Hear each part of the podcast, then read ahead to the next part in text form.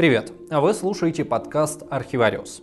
Здесь мы рассказываем истории о людях и событиях, ставших элементами поп-культуры, о чем все слышали, но не знали подробностей. Вообще Архивариус это YouTube проект, но мы знаем, что часть зрителей наши видео не смотрят, а слушают. Поэтому мы решили дополнительно публиковать ролики в чисто аудио формате. Здесь нет рекламных пауз и интеграций, поэтому мы будем очень рады, если вы поддержите наш проект на Патреоне. Ссылка есть в описании. Когда мы говорим «инквизиция», то перед глазами сразу появляется картинка из дыма, костров, криков, боли и монахов-маньяков, которые наслаждались пытками ведьм и еретиков в мрачных подвалах. Особенно в этом плане, конечно же, отличалась знаменитая испанская инквизиция. Вот вам описание реальных событий 16 века. Крупный город, все жители целый месяц готовятся к какому-то важному мероприятию. Из округи съезжаются важные доны и лица королевской крови. И вот наступает день X. Он начинается с долгой ночной молитвы, потом завтрак, еще одна торжественная служба и грандиозное шествие по центральным улицам. В центре толпы множество людей в ярко-желтых одеждах. Это не актеры, не акробаты и священники. Через несколько часов, когда шествие достигнет главной площади, часть людей в желтых одеждах упадет на колени, а остальных заживо сожгут на костре. Добро пожаловать на Аутодафе, ритуал торжественного покаяния и наказания еретиков.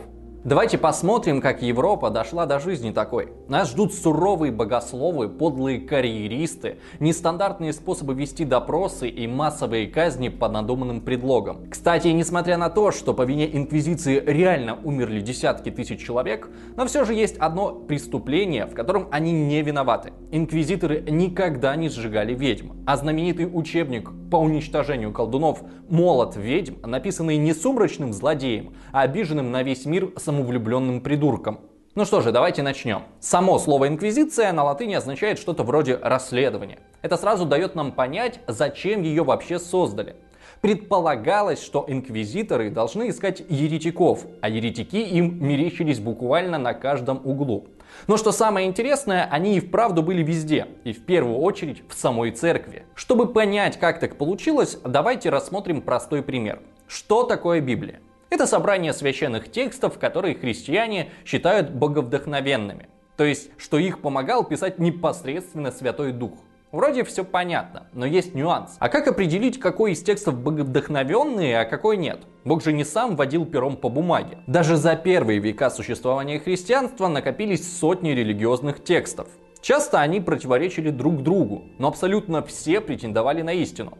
Вы же знаете, что Евангелий существует намного больше четырех но священными считаются только четыре. Это не говоря о других текстах. Поэтому у разных христианских течений были разные наборы священных книг. Но ведь они не могут быть правы все. Кто-то точно ошибается. Разумеется, каждая церковь считала, что они правы и ошибаются все остальные. Таких вот отколовшихся от истинной веры начали называть еретиками. Вообще слово «ересь» переводится с греческого как «выбор». Выбор, разумеется, неправильный. Но так все же, как отцы церкви поняли, где правда, а где ересь? Очень просто. Они проголосовали. Собрались в одном месте и обыкновенным большинством голосов решили, что канон а что не канон.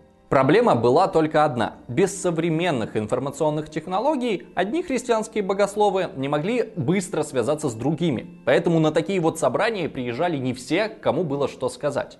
Плюс к этому христианский мир не был единым. Император Западной Римской империи мог назначить свой собор, на котором священники принимали одни правила. А потом император Восточной империи собирал своих епископов, которые принимали другие правила. Путаница добавляла и то, что даже в рамках одной страны при новом правителе законы церкви могли сильно меняться. Таких эпизодов в истории огромное количество. В первые века были прям громкие споры вокруг того, является ли Христос равным Богу Отцу или нет.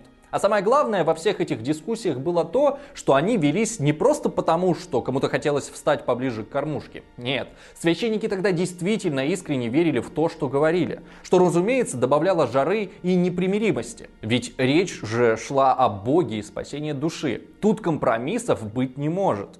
Ну а теперь, когда вы примерно поняли, как было принято устанавливать религиозную истину, давайте перенесемся в средневековую Европу. После того, как варвары разрушили Римскую империю, Западная Европа погрузилась в так называемые темные века. Единая церковь практически перестала существовать, а знания и наука сохранились только в стенах монастырей. И там длинными вечерами ученые, монахи размышляли над самыми разными вопросами. Почему так, а не иначе надо трактовать какой-нибудь отрывок из Библии? А так как у них особо не было возможности встречаться и корректировать взгляды друг друга, то как грибы после дождя полезли ереси всех мастей. Дульчинисты, присцилане, арнольдисты, спиранисты и еще десятки других. Я даже названий их не могу выговорить, не то чтобы разобраться в тонкостях их вероучений. Официальная церковь, разумеется, пыталась бороться с каждой попыткой увести паству в другую сторону. Еретиков изгоняли из монастырей, приговаривали к штрафам, а иногда вообще казнили. Начиная с 11 века еретиков стали сжечь на кострах еще до появления инквизиции. Справедливости ради стоит сказать, что такие методы поддерживали не все священнослужители. Очень многим казалось, что смертная казнь как-то не очень похожа на христианское всепрощение. Но постепенно эти голоса становились все тише и тише. И вот, когда подавляющее большинство начало считать, что бороться за правильную веру нужно огнем и мечом, появилась инквизиция.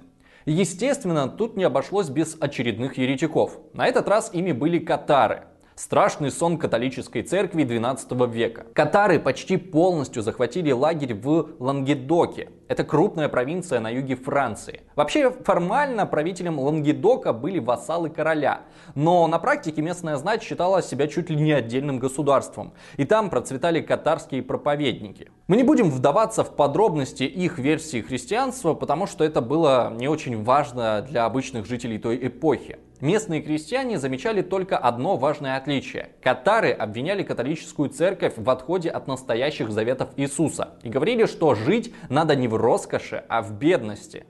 И надо сказать, что в этом плане они выгодно отличались от католических священников. Катары сами жили бедно и не брали деньги за церковные обряды. Кстати, у катар женщины считались вполне достойными членами общества наравне с мужчинами. Так что местные жители по большей части считали себя католиками, но их симпатии явно были на стороне катар. Вообще, на самом деле, крестьяне слушали и тех, и других.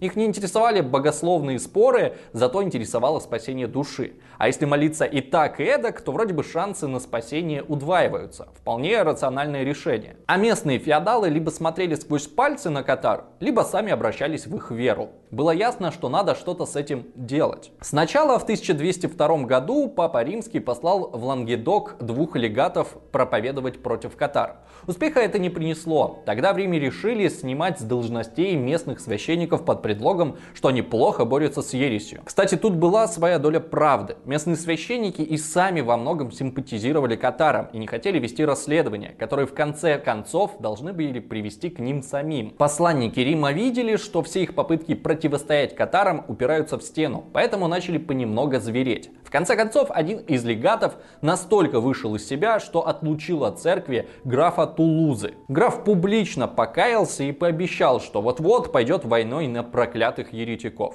Легаты эти извинения удовлетворили, и он отправился домой с чувством выполненного долга. Но внезапно умер по пути. Несчастный случай. Папа Римский в такие совпадения либо не верил, либо не захотел верить и объявил против катар крестовый поход. Тут смешались сразу религия и политика. Для Франции это стало удобным предлогом, чтобы под соусом борьбы за веру захватить богатые земли и прогнать слишком непокорных местных феодалов. Ведь имущество еретиков подлежало конфискации, а их земли было обещано передать крестоносцам. Так что желающих сражаться нашлось немало.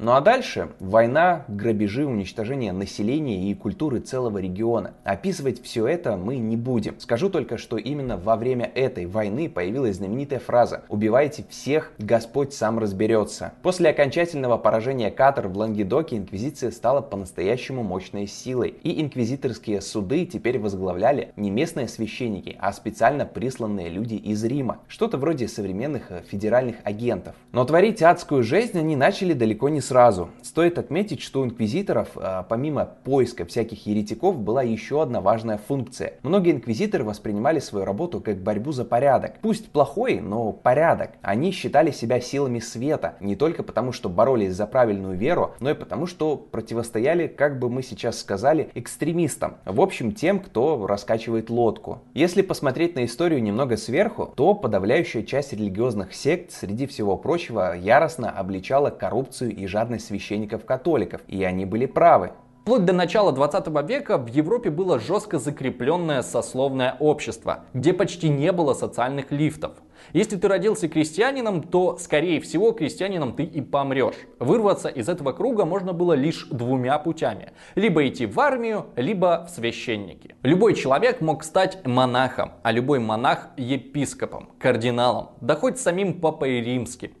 Как следствие, среди священников полно карьеристов, которые шли в церковь ради денег и власти. Они превращали свою работу в машину по выкачиванию денег из населения и наслаждались роскошной жизнью. Со стороны католическая церковь все больше начинала напоминать транснациональную корпорацию с миллионерами-епископами, которые ездят по городу на средневековых аналогов майбахов. Они открыто живут с любовницами, а детей пристраивают по блату на хлебные должности. И эти же люди призывали паству к скромной жизни и угрожали карами небесными. Так что неудивительно, что в такой обстановке пользовались популярностью те, кто был готов силой оружия помочь священникам вернуться к праведной бедности. Все это наслаивалось на вечное ожидание конца света. Это вообще был особенный средневековый прикол. Апокалипсиса ждали чуть ли не каждый год. Верующие на полном серьезе бросали все – семью, работу, имущество и уходили готовиться ко второму пришествию. А в ответ на гонения со стороны католических властей религиозные фанатики отказывались платить церковный налог и упорно требовали от священников возвращения к бедности. То и дело вспыхали восстания. Именно поэтому первые инквизиторы и считали своим долгом поддерживать статус кво Худой мир лучше доброй войны, как говорится. Базой для всех инквизиторов стал Доминиканский орден. Он специализировался на подготовке профессиональных проповедников, которые должны были нести свет христианства язычникам и легко разбивать аргументы еретиков. Монахов-доминиканцев называли псы господни, а их враги говорили, что это собаки бешеные. Потому что инквизиторы придумали оригинальный способ бороться с ересью с помощью массовых доносов и страха. Любая помощь еретику сама приравнивалась к ереси. При этом не важно, кому и во что ты веришь сам. Если услышал от кого-то богохульную фразу и не донес об этом, то сам становишься виновным. Следствие тоже велось весьма своеобразно. Забудьте об этике, гуманизме, адвокатах. Быть адвокатом еретика значит помогать еретику. А помощь еретику, ну, вы поняли. Вообще инквизиция в разных странах имела свой особый колорит. Трудно дать этому явлению какое-то одно описание, но в целом следствие работало следующим образом. Для начала инквизиторы собирают доносы. Можно доносить письменно, но большая часть неграмотного населения просто рассказывала о своих подозрениях священникам на исповеди. Потом в деревню или город приезжает инквизитор и первым делом обращается к толпе с предложением покаяться, без следствий и допросов. Мол, кто виноват, лучше пусть признается сразу и по-хорошему. И желающие находились, потому что всем было известно, что инквизитор приехал не просто так, а потому что ему кто-то что-то сообщил. Поэтому лучше заранее на всякий случай признаться в грехах, покаяться и получить легкое наказание. Когда желающие признать свою вину заканчивались, инквизитор начинал разбор доносов. Большая часть из них была чушью в духе «соседка по ночам крадет молоко и летает на метле». Тем не менее, даже такие сообщения инквизиторы записывали и открывали дело. Кстати, именно поэтому сегодня защитники инквизиции любят показывать статистику открытых дел. И говорить, мол, смотрите, инквизиторы вовсе не были извергами. Честно разбирались в каждом случае и не сжигали людей за ерунду. Ну да, конкретно за эту ерунду не сжигали, зато сжигали за другую. В общем, как только инквизитор отсеивал всякий мусор, то начинался суд. Если он на месте решал, что основания для обвинений есть, то подозреваемого хватали и отправляли в специальную церковную тюрьму. Как правило, такие располагались в доминиканских монастырях. Там еретика нет, не пытали, а просто говорили по душам. Ему даже не сообщали, в чем именно состоит его вина. Обвиняемый сам должен был осознать свой грех и во всем признаться.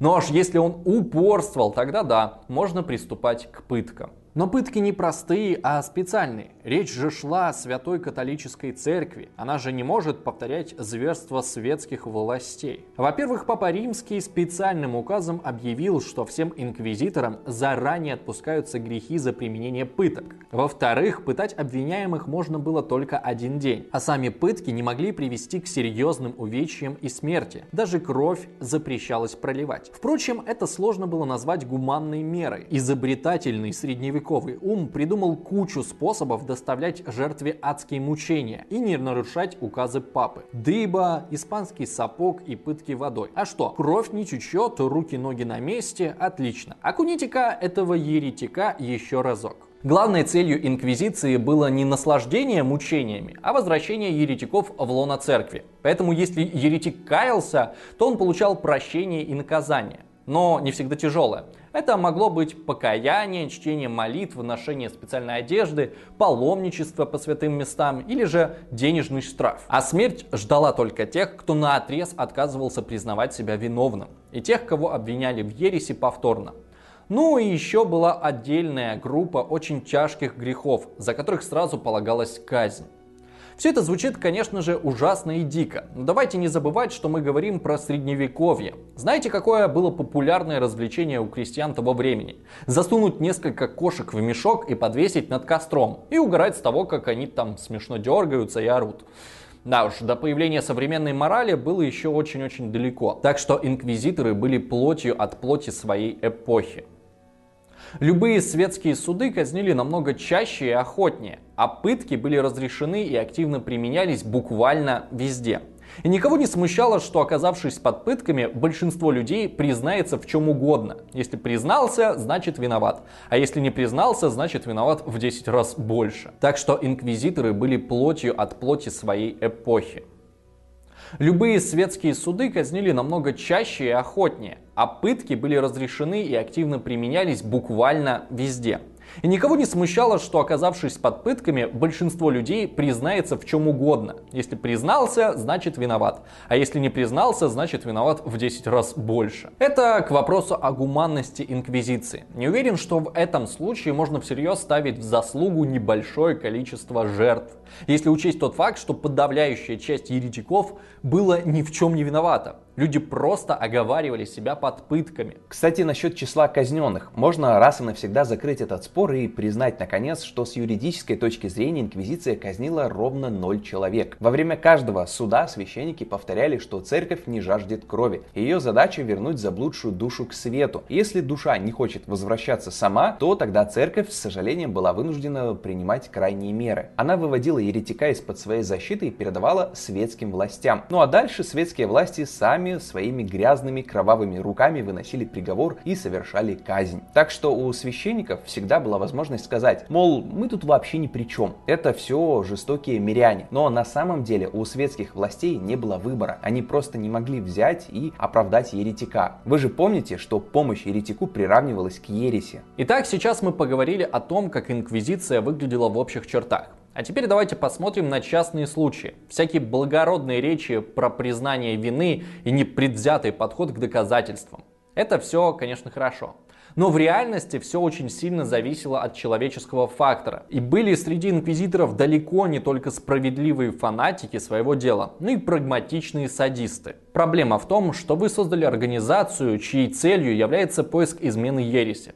Получается, что успех, слава и само существование этой организации будет держаться на том, насколько хорошо вы эту ересь находите. И чем более могущественная организация, тем почему-то больше вокруг ереси. Это как сегодня создать в Москве ведомство по борьбе со слонами и наделить его самыми широкими полномочиями. Будьте уверены, что скоро на каждом углу будут находить подпольные кружки любителей слонов. Так что, когда инквизиторы окончательно разобрались с катарами во Франции, то переключились на другие регионы. И оказалось, что еретики повсюду. Вот вам история известного инквизитора Конрада Марбургского. Из Франции его отправили искать врагов церкви в немецкий город Майнц. И он там развернул просто-таки выдающуюся деятельность.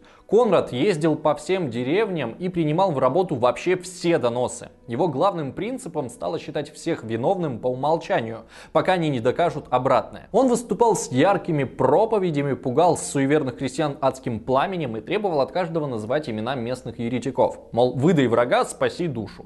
Местных дворян Конрад тоже всех задолбал, но сделать с ним ничего не смогли. Папа Римский полностью поддержал инквизитора и даже выпустил указ, в котором требовал от немецких феодалов оказывать своему любимцу всяческую поддержку. Мол, товарищ Конрад выдающийся детектив. Он сумел раскрыть огромный сатанинский культ поклонников Люцифера, который, оказывается, захватил все германские земли. Но Конрада просто так не обманешь. Он сумел добраться в самый центр культа и узнать, что еретики собираются на тайные собрания. Там новых адептов целует бледный мужчина, после чего они забывают о католической вере. А дальше вообще начинается кошмар. Все дружно славят сатану, целуют в задницу статую кошки и, естественно, устраивают гомосексуальную оргию. Так что местные власти должны помочь Конраду найти и наказать всех виновных. Ну и попутно устроить небольшой крестновый поход против крестьян Бремена, которые отказывались платить десятину. Потому что, очевидно, эти крестьяне вместо Господа нашего молятся Люциферу. Но оказалось, что Конрад не собирается ограничиваться крестьянами. Сектанты ему мерещились повсюду. Он умудрился даже обвинить одного из местных графов, и тот был вынужден оправдываться перед советом епископов, что никакую статую кошки он в задницу не целует. Суд графа оправдал, но Конрада это решение не удовлетворило. Он решил, что и священники тоже замешаны в заговоре. Он покинул город, обещая всем, что они скоро поплатятся за свои грехи. Дворяне почесали головы, решили, что они не хотят проверять, что что этот поехавший наговорит про них папе римскому, устроили инквизитору засаду и зарубили его к чертовой бабушке вместе со всеми слугами. Так что власть инквизиторов хоть и была сильна, но это не значит, что ей не пытались противостоять. И чем сильнее была местная власть, тем меньше у инквизиторов удавалось найти там еретиков. В итоге инквизиция почти не существовала в Скандинавии, Англии, Неаполе и многих других государствах. В Германии, кстати, после истории с Конрадом, ее влияние тоже сильно ослабло. Кстати, а как там дела с Испанией? В первую очередь все же думают о ней, когда речь заходит об инквизиции. А то уже большая часть средневековья закончилась, а мы все про Францию и Германию. Но это не просто так. В Испании вплоть до конца 15 века инквизиции практически не было. Вообще испанские королевства долгое время были самыми веротерпимыми в Европе. Странно, на самом деле на Пиренейском полуострове несколько веков шло противостояние между мусульманами и христианами. Население было смешанным. Мавры, евреи и христиане спокойно женились друг на друге и никого это особо не волновало. Кастилии даже была должность королевского равина. Это при том, что к этому моменту евреев полностью выгнали из Англии, а в Германии регулярно громили их общины. Однако всему хорошему приходит конец. Чем сильнее в Испании становилась католическая церковь, тем хуже жилось всем остальным. Скоро и до Испании докатились еврейские погромы. В результате резни 1391 года почти половина всех евреев Испании вынуждены были креститься, чтобы спастись от смерти. Многие мавры тоже следовали их премьеру. В итоге среди испанских католиков оказались сотни тысяч добровольно-принудительно обращенных мавров и евреев. В отношении очень многих выдвигались подозрения, что они лишь притворяются католиками, но продолжают тайно придерживаться прошлой вере. И речь шла в том числе об очень влиятельных и богатых людях. И мы говорим про это не просто так. В будущем это станет основой разгула инквизиторских костров. Потому что в теории обращение в христианство под принуждением не допускалось и считалось недействительным. Так что, если в какой-то момент еврей или мусульманин говорил, что его принудили креститься, то на него не падал грех вероуступничества. Но на практике религиозные суды очень узко понимали значение слов «заставили силы». Если еврея окунали в воду с кляпом во рту и обращали в христианство, то да, такое обращение признавалось незаконным. Но если ушей еврея держали нож, но в воду он опускался самостоятельно, то это считалось свободным выбором. А значит, если такой христианин в кавычках продолжал соблюдать шаббат, значит впадал в ересь и должен был отправиться на костер. В итоге в такой вот непростой ситуации, где было непонятно, кто настоящий католик, а кто нет, и появляется на свет испанская инквизиция. По сути, она была нужна не для утверждения власти папы в стране, а как раз наоборот. Инквизиция стала орудием в руках королей, которым они активно пользовались ради укрепления нового испанского государства. А человеком, который пролоббировал это решение, стал знаменитый Томас Тарквимада, Близкий друг королевы, разумеется, истинно верующий человек, член Доминиканского ордена и потомок крещенных евреев. В общем, в теме разбирался с обеих сторон, так сказать.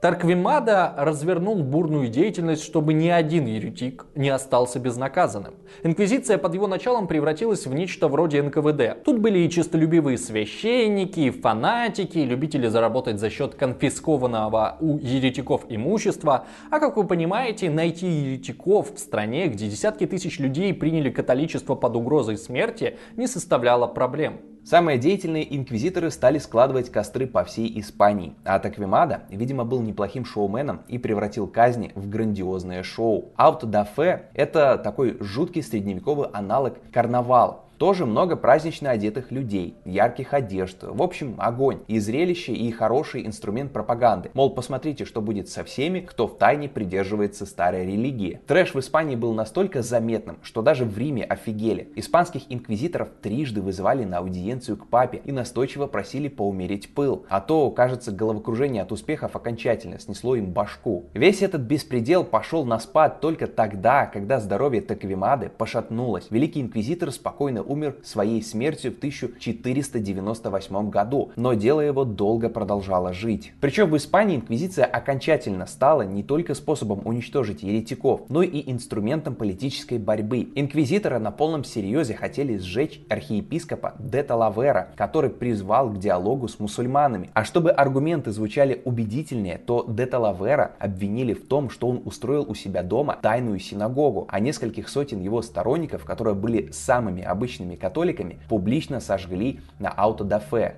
Вообще этот эпизод в какой-то момент стал весьма типичным для Испании.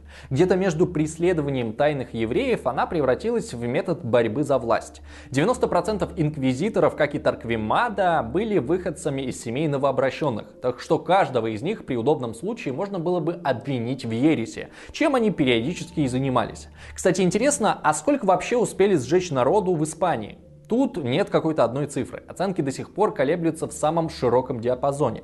В целом можно говорить о нескольких десятках тысяч человек. В Англии того времени говорили о сотнях тысяч или даже миллионных сожженных еретиков. Но это средневековые fake news. Англия в 16 веке стала протестантской, а еще она долгое время была основным врагом Испании. Так что в тамошней пропаганде вовсю использовали образ кровожадных инквизиторов, которые утопили страну в крови. Но на наш взгляд, тот факт, что в Испании убили значительно меньше людей, чем об этом говорили, на самом деле никак испанскую инквизицию не извиняет.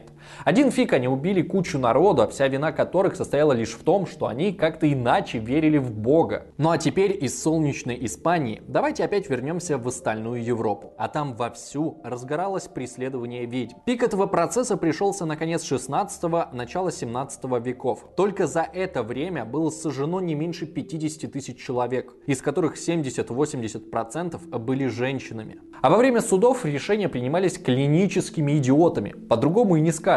Впрочем, посмотрите сами. Считалось, что расколдовство не требует присутствия обвиняемых на месте преступления, значит у обвиняемых по умолчанию не может быть алиби. А раз колдовство это какая-то невидимая хрень, которую нельзя увидеть, значит в качестве доказательств можно использовать подозрение.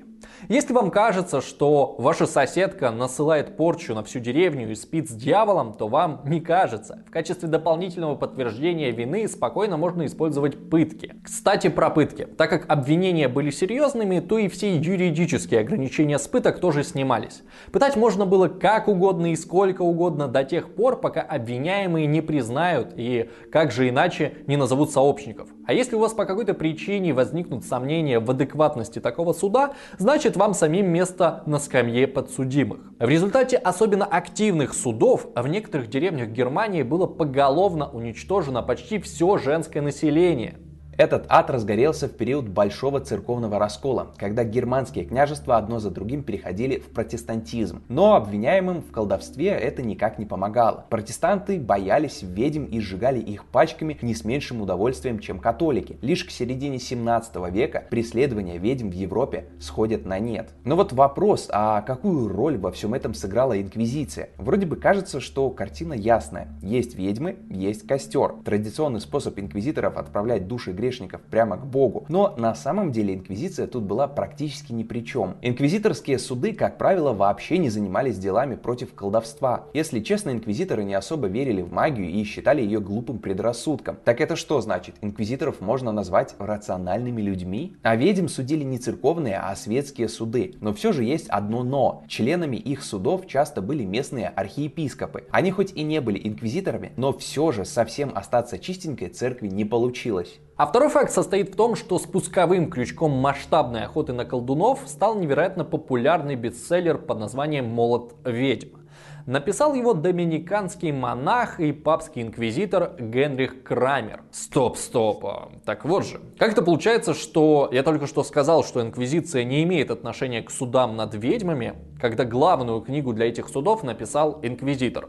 Сейчас расскажу. Тут не такая простая история, как кажется на первый взгляд. И написание книги было, так сказать, частной инициативой Крамера, а не официальным церковным текстом. Короче, кто такой Генрих Крамер? Этот уважаемый пес Господа сначала, как и многие другие инквизиторы, был отправлен искать еретиков куда-то в австрийские земли. И, видимо, слава великих не давала ему покоя, он тоже хотел рассказать какой-нибудь заговор. Но сразу же начал действовать странными методами. Вместо того, чтобы искать еретиков, он начал искать ведьм. За полвека до того, как это стало мейнстримом. Видимо, у Крамера был какой-то попутник на этот счет. Короче, он обвинил 50 женщин в колдовстве, но, к своему удивлению, поддержки у вышестоящего начальства не нашел. Более того, на суде Крамера публично высмеял другой епископ, потому что Крамер каким-то безумным образом решил выстроить цепочку доказательств. Мол, вот у нас есть женщина, она ведьма, которая убивает людей. Почему? Ну, потому что у нее есть любовники. Суд этой блестящей дедукции не оценил и потребовал у Крамера доказывать факт убийства, а не рассказывать о сексуальном поведении обвиняемой. А поскольку у инквизитора среди доказательств были только те, что женщина не ходила на его проповеди и называла его нехорошими словами, то суд назначил ей наказание в виде чтения молитвы. А Крамера попросил собрать вещички и проваливать к черту. Инквизитор к такому повороту событий оказался не готов. Он же, мать вашу, инквизитор, посланник самого папы, и не потерпит, чтобы к нему тут относились как к забавному дураку. Так что Крамер вместо того, чтобы уехать, накатил огромное письмо в Рим. Что он там наплел и каково было состояние разума понтифика, не ясно. Но папа выпустил аж целую булу в поддержку Крамера. Мол, как вы смеете мешать святому делу поиска еретиков? Ну-ка немедленно делайте все, что вам приказывает мой полномочный посланник. Кто не послушается, отлучу от церкви. Но времена были не те, местный епископ плевать хотел на папские угрозы, так что Крамера все-таки выгнали пинком под зад. Правда, на этом история не закончилась. Обиженный и униженный инквизитор засел у себя в кабинете и принялся писать монументальный труд. Месть — это блюдо, которое подают холодным. В итоге Крамер накатал шедевр демагогии и пропаганды. Сборник платиновых мыслей религиозного шизофреника. Майнкамп 15 века. Для начала Крамер однозначно доказал, что колдовство реально. Доказательство было было таким. Дьявол существует? Существует. А раз есть дьявол, значит есть и колдовство. Точка. Потом в предисловии для солидности сослался на ту самую буллу Папы Римского. Мол, сам глава церкви меня поддерживает. Но и это ему показалось мало. Так что до кучи Крамер добавил подписи докторов знаменитого Кёльнского университета. Типа весь богословский факультет в восторге от этой книги. А вот это уже было наглым враньем, потому что на самом деле, когда Крамер показал свое сочинение в университете, свете, то ее там разнесли в пух и прах. Даже в конце 15 века про молот ведьм говорили, что это сборник неэтичных и незаконных процедур, который сам по себе является ересью, так как противоречит католическому взгляду на демонологию. Но на одном вранье Крамер не остановился. Ко второму изданию на обложке появилось еще одно имя. Якобы его соавтором выступил знаменитый богослов Яков Шпренгер. К сожалению, сам Шпренгер опровергнуть этот бред уже не мог, так как к этому моменту уже 20 лет был в могиле. Так чего же там такого насочинял безумный монах? Основная идея книги была в том, что во всем виноваты женщины. Женщина это сосуд похоти и греха, и потому она легко вступает в сговор с дьяволом. Причем обвинять женщин Крамер начал прямо с Евы. Мол, это ж она взяла у змеи яблоко. Вот ведь какая гадина. Было там и немало практических советов про то, как правильно нужно устраивать судебные процессы над ведьмами и как пытать, чтобы получить признание. Например, там была подробная инструкция, как обойти церковный запрет на пытки дольше одного дня. Идея простая. Один день можно пытать одним способом, а на следующий день другим. Или что запрет ничего не говорит про календарный день. Значит, технически время, в которое человека не пытают, в зачет не идет. Так что можно было пытки растянуть хоть на неделю. И почему этот ядерный бред, который высмеяли и признали аморальным даже католические богословы, вдруг зажег костры в Европе? Как ни странно, опять во всем виноват Гутенберг, точнее его печатный станок. В свое время он помог стать популярным Дракуле. Точно так же он сработал и с молотом ведьм. Тогда люди еще не отвыкли от того, что книги это очень ценный, редкий и дорогой товар. Никому даже в голову не приходило, что целую книгу может написать и издать злобный лжец. Авторитета добавляли еще и ссылки на Папу Римского и университетских богословов. Книга разлетелась по Европе огромным тиражом, выдержала несколько переизданий и принесла своему автору деньги и славу. Мелочный и глупый женоненавистник стал успешным человеком, а десятки тысяч женщин из-за этой книги сгорели на кострах. Конечно, были и другие факторы, но именно сочинение Крамера заложило основу и стало чем-то вроде настольной книги для тех священников, что вели процессы о колдовстве. Профессиональные инквизиторы осудили молот ведьм и, как я уже говорил, не участвовали в процессах над ведьмами. Но так как такие дела официально вели светские власти, то сделать с ними ничего не могли. Тем более у них и без этого было полно проблем. В 1610-м Инквизиция вступает в спор с Галилео Галилеем. Это, пожалуй, самый известный fail инквизиторов в мировой истории. Их противостояние запомнилось случаем, когда Галилей предлагал богословам посмотреть в телескоп и самим убедиться в правдивости его слов. А богословы отказывались со словами, мол, глаза могут ошибаться, а Библия нет. Мол, если в Библии написано, что Солнце остановилось, значит так оно и было. Галилею указали, что доктрина Коперника ошибочная, и он должен отказаться от нее гелиоцентризм был объявлен ложным, а книги Коперника отправлены в индекс запрещенной литературы. Что смешно, учитывая то, что церковь уже 30 лет как приняла новый григорианский календарь, основанный на расчетах Коперника. Это еще один невероятный выверт логики. Признать, что календарь, разработанный на гелиоцентрической модели мира, идеально просчитывает число дней, часов и минут в году, но саму теорию объявить ложной, потому что в Библии сказано иначе. Самого Галилея под угрозой пыток заставили отказаться от своей своих научных работ и приговорили к домашнему аресту до конца жизни. Всем довольно скоро стало понятно, что инквизиция в этом вопросе явно пошла куда-то не туда, так что ее авторитет стремительно полетел вниз, вместе с авторитетом всей церкви. В 19 веке институт инквизиции отменили почти во всех странах и отправили ее на свалку истории. Сегодня инквизиция сохранилась только в Ватикане под названием Конгрегация доктрины веры и занимается тем, чем по идее и должна была с самого начала своего существования – распространяет правильную веру и защищает ее от неправильного толкования. Ну и выпускает заметки о том, что брак между гомосексуалами и церковью все еще не одобряется, а мастурбация это грех. Пока еще. Ну что ж, церковь только в 1992 году реабилитировала Галилея. Интересно, через сколько эти грехи перестанут считаться грехами.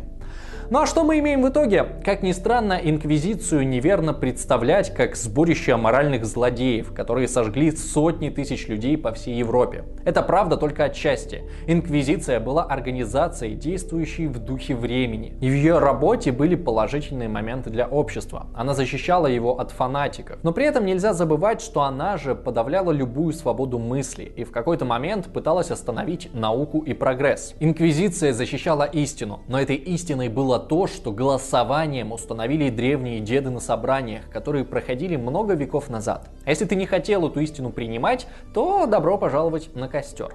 А еще Инквизиция обладала огромной властью, которая почти ничем не ограничивалась. Это превратило ее в отличный рассадник карьеристов, коррупционеров и маньяков всех мастей. Спасибо тем, кто поддерживает Архивариус на Патреоне. Если вы тоже хотите поддержать наш канал, то ссылка на Patreon есть в описании. Отдельно спасибо Анне Макуниной, Наташе Шадриной, Николаю Грищенко, Андрею Цыброву, Антону Паснову и Юлии Петрухиной. Также не забывайте подписываться на Инстаграм, там мы публикуем фильмы, которые использовались в видео. Не забывайте ставить лайки, писать комментарии. Надеюсь, вам все понравилось. До скорых встреч!